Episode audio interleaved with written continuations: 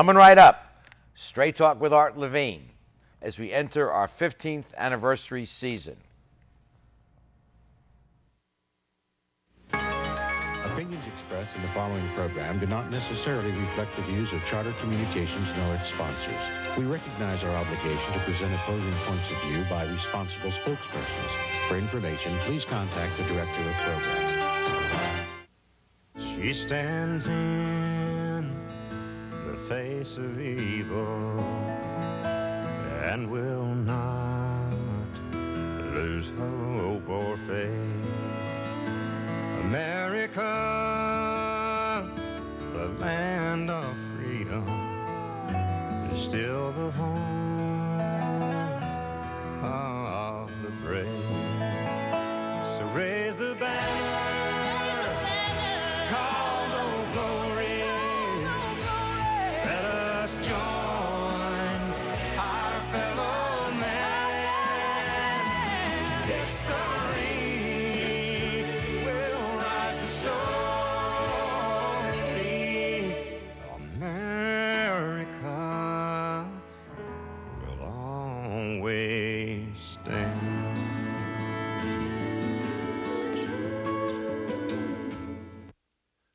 Talk is brought to you in part by Southern California Edison.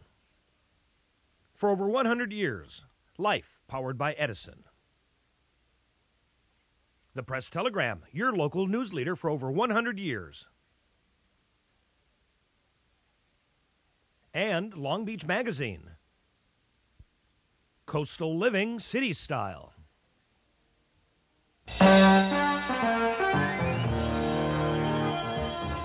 Join us for tonight's edition of Straight Talk. And now, your host, Art Levine.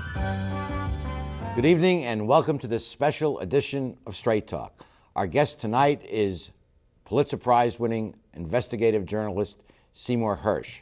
This show was taped at the studios of Advanced Media Production on the Cal State Long Beach campus.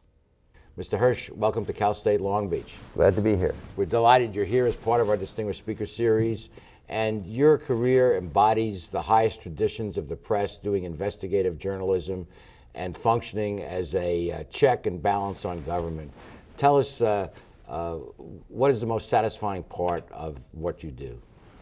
Well, you know, uh, I, I love all my children. I've written a lot of books, and I, you know, it's just I, I think I think we have a bad bargain in America right now. Basically, if you really want to know, I think all of us are very loyal to our country. All of us. Um, uh, are, if the president of the United States wants to uh, send, uh, take our sons and daughters into the armed forces and send them off to kill and be killed in the name of America, we say okay. And in return, we sort of understand that the guys running the government, the Kissingers and the Nixons and the Bushes, uh, don't often tell us the truth and aren't often very uh, straightforward with us, even as even as as they send our children off into combat. And so, what I just try and do is hold these guys. Um, uh, to the highest possible standard, the same standard um, I hold people in my family to. I don't like lying. I don't want to lie to my children. I don't want them to lie to me. And, and uh, I, so what I try and do is simply that, and um, is just say these guys um, should be held uh, accountable, and that's that's that's it in a nutshell. The framers, in their wisdom, gave special protection to the press under the Constitution, and the press does have both the right and the responsibility to report on what's happening. With all the cutbacks in the media today, and we read about cutbacks in, in, newspapers, we read it on television, do you think the press is fulfilling that historic function? You know, when I, work, I worked for many years at the New York Times, and I had a wonderful editor named Abe Rosenthal, who was personally sort of to the right of uh, very conservative. And uh, he used to always come and pat me. When he came to the Washington Bureau, he'd pat me on my head and say, How's my little commie today? what do you have for me? What do you have for me? He wanted stories. And the way it would work is I'd write stories, and the government sometimes, this is in the 70s, all during the Nick Watergate years and during the Vietnam War, and the government would come saying, you know, telling us that if you publish that story, Mr. Rosenthal, um, uh, the Russians will be airlifting uh, troops into the foothills of San Francisco. You know, national security is at a risk. And in every case, he made the call. That's what makes America so special, the First Amendment. There's no bar. It doesn't matter whether it's secret, top secret, special compartment intelligence. We have an unfettered right to publish. There's no, there's no act that, that has been passed that surmounts the First Amendment to the And Constitution. the, in the famous Pentagon Papers case, where the government tried to stop, and they went to the Supreme Court, and the government lost. Absolutely, and and and so Rosenthal used to say, you know, it's it's what I feel in my stomach. That was the issue. Well, you were blessed with a strong editor who supported what you were doing. and um, you can't understand how important that is. What happened now, and the failure now, isn't about cutbacks. What you have is, after 9/11, we joined the team, and I hate to say this. Cheerleaders. Well, yes, jingoistic. We were there. We were there. My God, the Muslims did this to us. We've got it. We want payback, and it's not our job. It doesn't mean we're not Americans. We're all very much Americans, and as I say, all of us, uh, we love our country. We love the freedom. But the job of the press is to be skeptical, is to hold the president, as I say, to the highest standard, and we failed. We failed on the WMD issue. We failed on the notion that there was some connection between 9 11's um, Osama bin Laden, uh, jihadism, and Iraq. There isn't. And we knew that, and we didn't do enough. We were too busy being on, on the team. And that's bad. Has the pendulum now swung back? No, hell no. We're still on his team. No, that's what bothers me the most. And now you have a difference. You know, uh, journalism is like any big corporation. At the New York Times, where I worked, the guy that was dependable, the guy that wouldn't take a chance, the guy that wouldn't be a flyer, unlike Abe Rosenthal, who amazing became the executive editor. It's the, it's the guy who's safe that gets promoted. That's always the way. It's in, the, the way it is, I'm sure, in universities and in, in, in faculties, in the same way, you know, leadership in terms of being the chancellor or the president of a university. You don't want a wild guy there or somebody that you can't control. no, you just don't. And so you have um, basically what you have.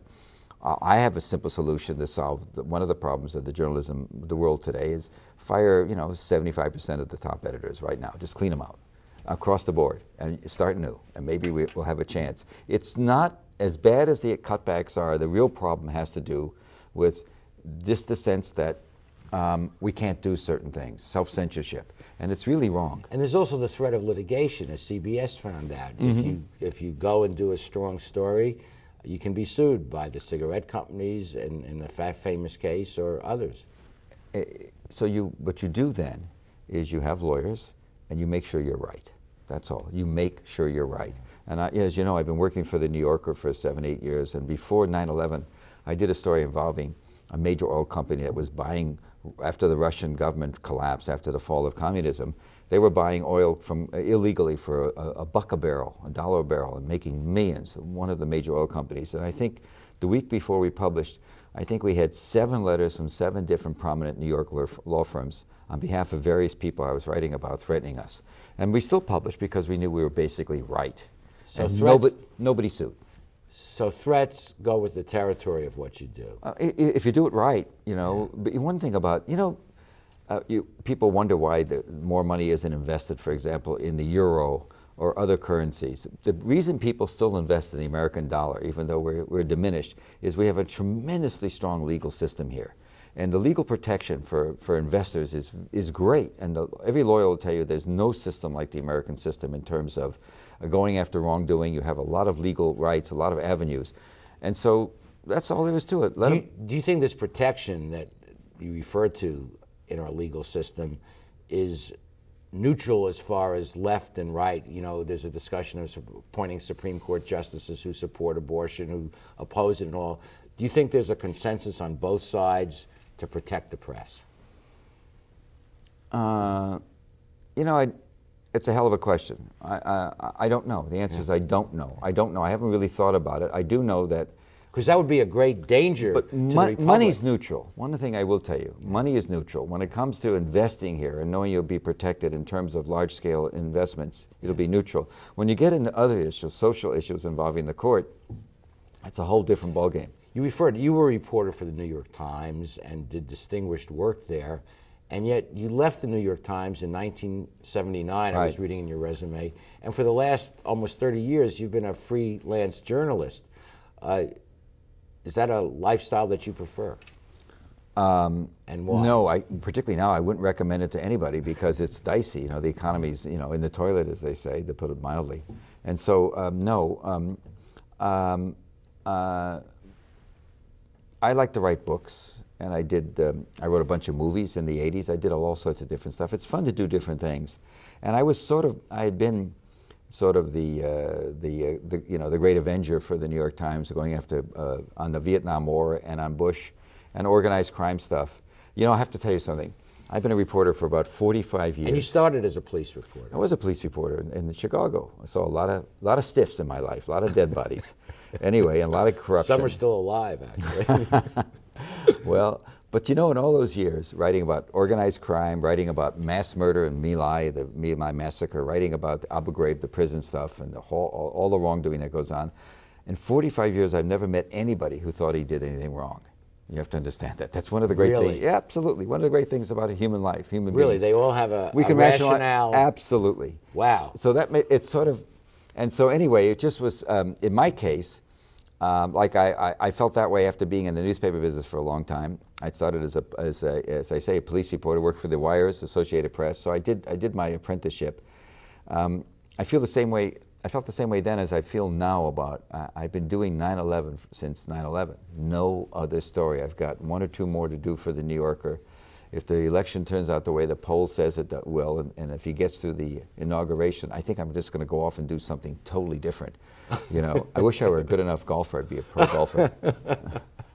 just to get out of it. You know, changing is always good. Change is good. Well, uh, uh, what about the election? Do you have a comment about what we're Do- watching? It doesn't matter what I think. I mean, I, you know, I have my obviously. You know, are you kidding? I mean, Yeah. uh, is there any doubt where I am? I mean, I, I think Bush is the single worst president we've ever had, and I've been saying for years. I, I'm not saying this as it's a form of braggadocio. I was saying there's no way you can spend the money we're spending. They claim 120 billion a year in Iraq. It's a lot more than that, I believe.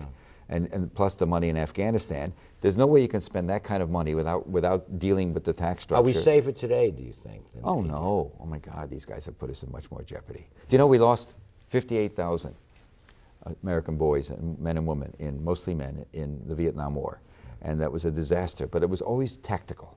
Here we've had a war in which we've lost. I mean, I shouldn't. I'll never use the word only. There's no such thing as only one death. We've lost Over- over 4,500. 4,500. We're in that. We're in that middle range now, four to 5,000, and so the losses are what seven, eight, nine percent of what we had then.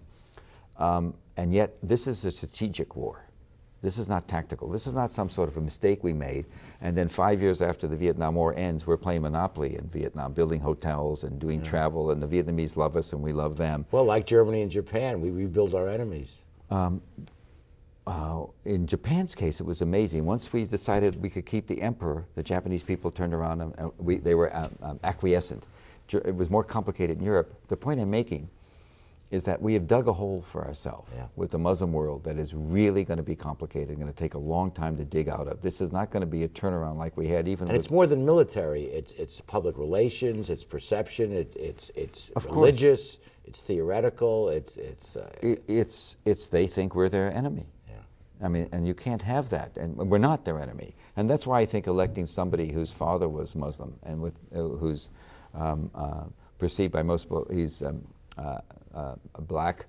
Uh, he says he's black, and he claims to be a black person, even though he's a white mother. So that that perception Yeah. is going to be very, very important for us uh, around the world. Let's talk about the Middle East for a second. You wrote a, a lead story for the New Yorker magazine in February about the uh, Israeli attack on Syria that surprisingly got very little attention, uh, but uh, you had some interesting insights in that article. I raised questions about it.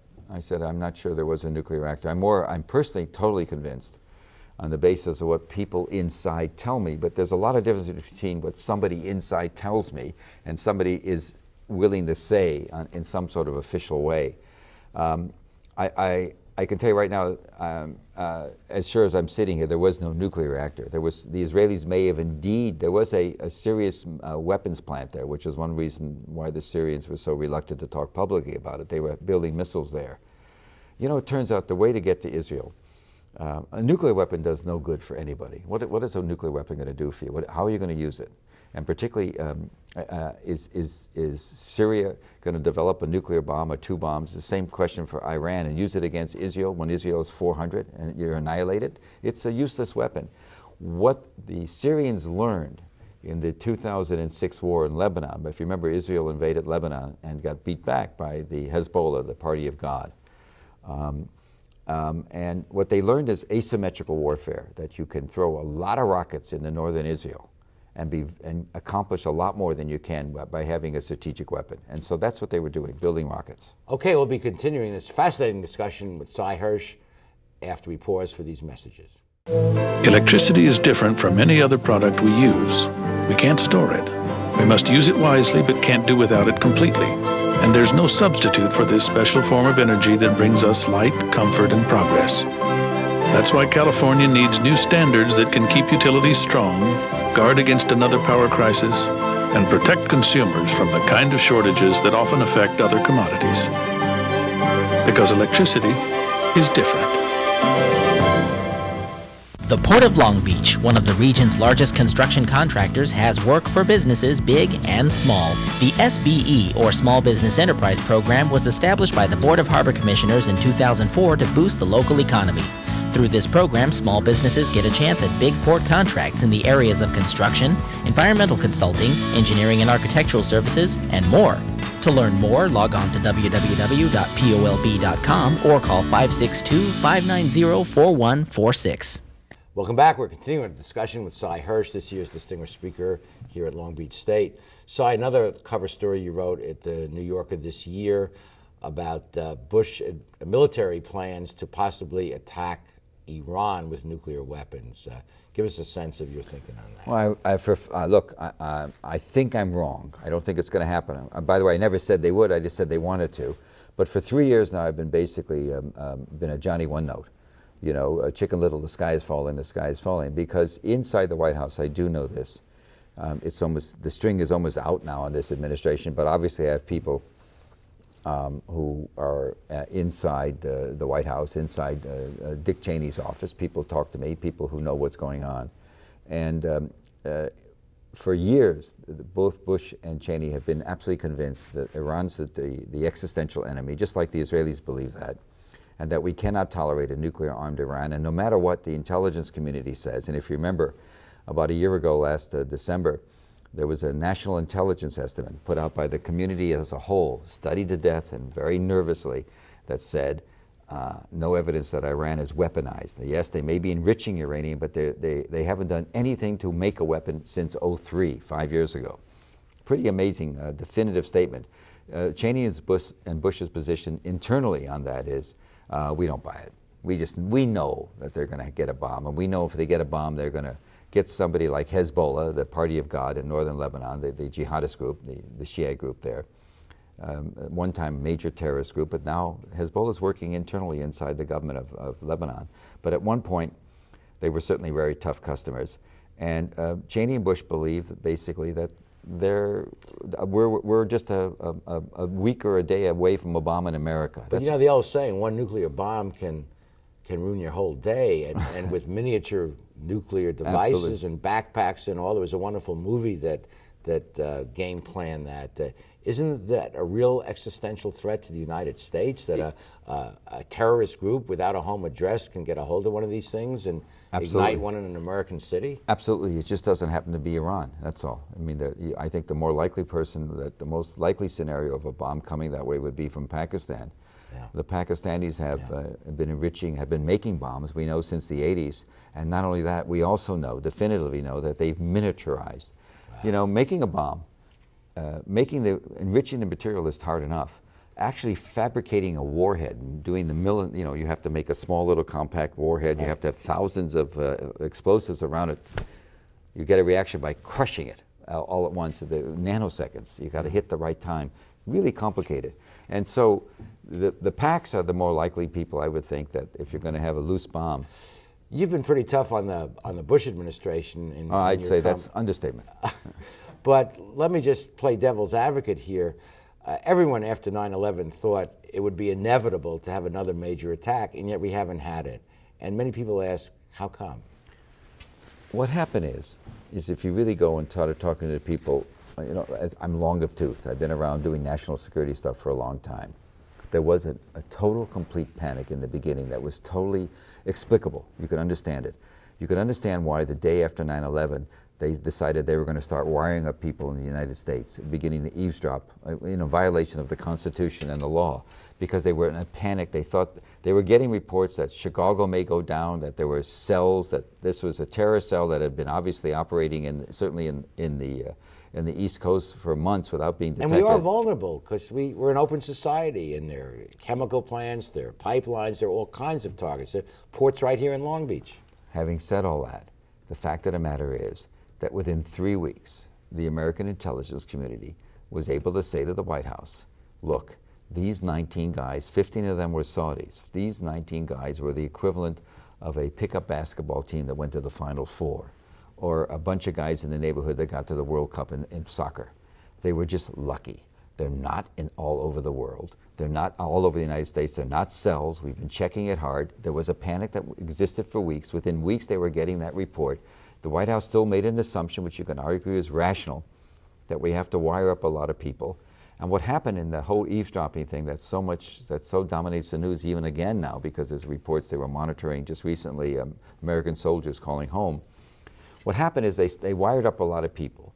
And then within a few weeks, when nothing else happened, it was clear we weren't going to have another immediate crisis. That these guys had uh, one time trick, one time pony, this was. At least a lot of people thought so.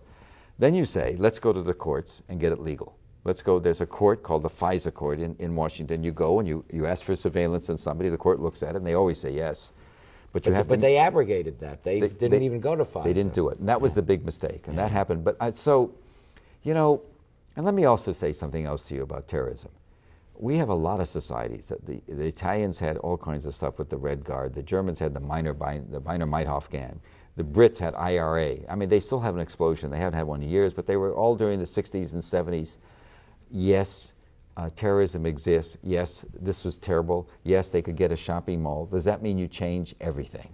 You don't. What you do is you become more vigilant uh, you get smarter. And you, we all we now know that if they'd been paying any attention, this this gang of 19 wasn't so perfect. They missed a lot of opportunities to pick them up. We're a lot better off than we were then. So there's been some real improvement in our intelligence operations, and uh, you know this strike at the homeland, other than Pearl Harbor, was unique in our history. Other countries are used to it. We were not. This was a shock. And the real leadership then, at a time like this, rather than to get up as the president did and started talking about driving the snakes out of their snake holes, you know, is to say, we've, you know, we have to get smarter quick. Yeah. And not only that, we have to find the people that did it and bring them to justice now. He said that at the beginning, but then, but he, then he, lost. Then he went into war. Focus, then yeah. he went into wars. Into Iraq. Now you look, you can't. Uh, the global war on terror. I got to tell you something about. Uh, you can't really have a war against an idea. Yeah. We like to call things war against this, poverty, right. hunger. This never works. Yeah, yeah. Let's talk a moment about sources because key to what you do is having sources that trust you, that know you won't blow them, uh, their anonymity. And over your many years, you've developed a coterie of, of sources where you trust each other.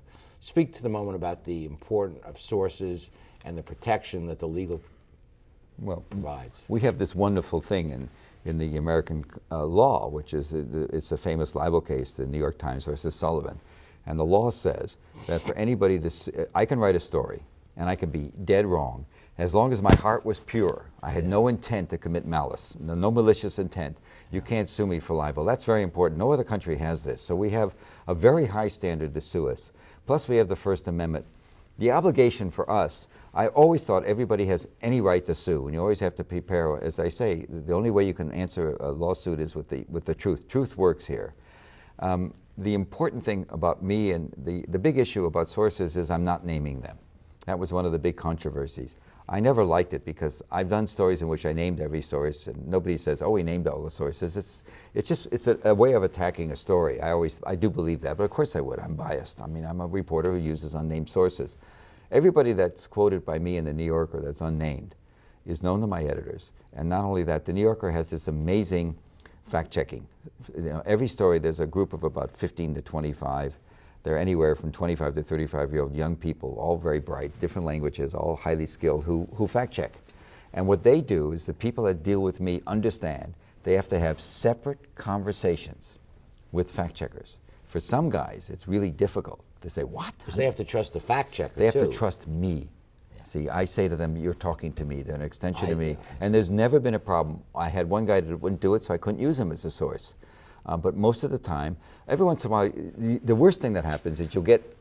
In one case, there was a very prominent, high-ranking uh, um, uh, admiral who talked to me, um, and. Uh, when it came time to check the quotes, we check quotes. We make sure the quotes. He, we don't want to embarrass anybody, and he started changing not the meaning but the language.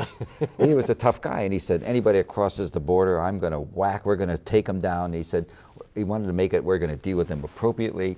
And I remember calling him up. There's the worst. This is the worst sort of. I, I did call him up, and I say, "You're going to sound like a goddamn paleontologist. You know, you're a warrior."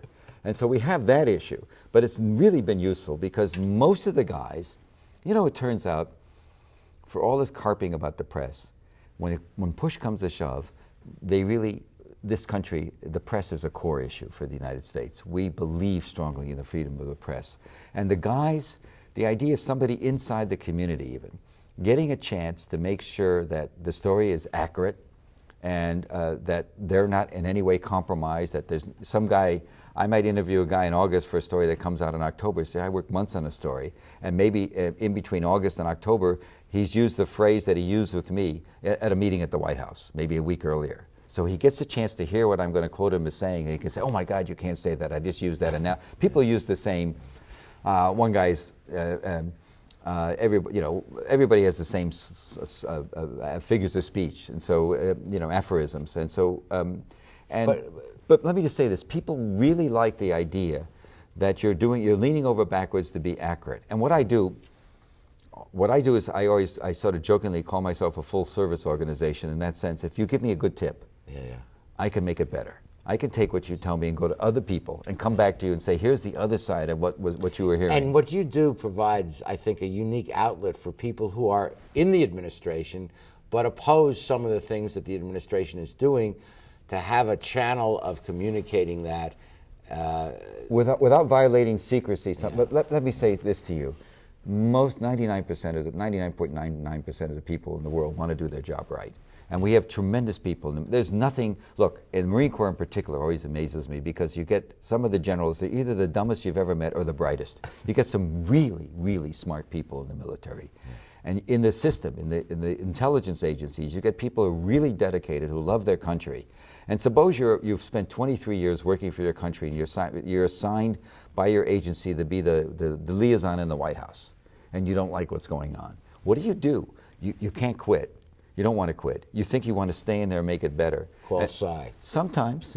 sometimes it works. just call Sy. Well, sometimes it, it's a way of trying to cope with the system when you have this kind of craziness going on in the White House. We just have a minute or two left, Sy. Uh, uh, you've had a distinguished career. Um, your view of the future. Are, are we going to be able to get a handle on this, this existential war against terrorism that we're in, and, uh, and how will the United States be in 10 years? A lot depends on the selection. If it goes the way it does, and he does what he's capable of doing, he's a very bright man. This Obama. Obama, very, very bright. Um, brighter than most of the people around him. That I've been told by people who work for him. And, you know, I'm in Washington, I know that world. Um, I think we'll go a long way. Look, international terrorism, the Muslim community, there's nothing in the Koran that supports what's going on. They despise bin Laden just as much as we do. 99.9999% of the Muslim world, you still go, I travel all over the Middle East. Everybody still wants to send kids to school here. They go to London now, they go to Europe, but they still want to, this is still a, a beacon. America is a very special place. Muslims have been coming here and they, they get a house in, a, in the suburbs and they can practice their religion. They come this way, not the other way. It's great. Very oh, Always. people Still leave. do. Sy Hersh, thank you so much for all that you've done in your career. Thank you for being here at Long Beach State this, for this special program, and thank you for joining us on In Conversation. Thank you for having me. Okay. We'd like to thank Mr. Hersh for appearing with us today on In Conversation. And Mr. Hersh has been visiting our campus as part of the Distinguished Speaker Series. Thank you at home for joining us. Straight Talk has been brought to you by Southern California Edison, the Press Telegram, and Long Beach Magazine. And remember, Straight Talk is viewable worldwide 24 7 at straighttalktv.com.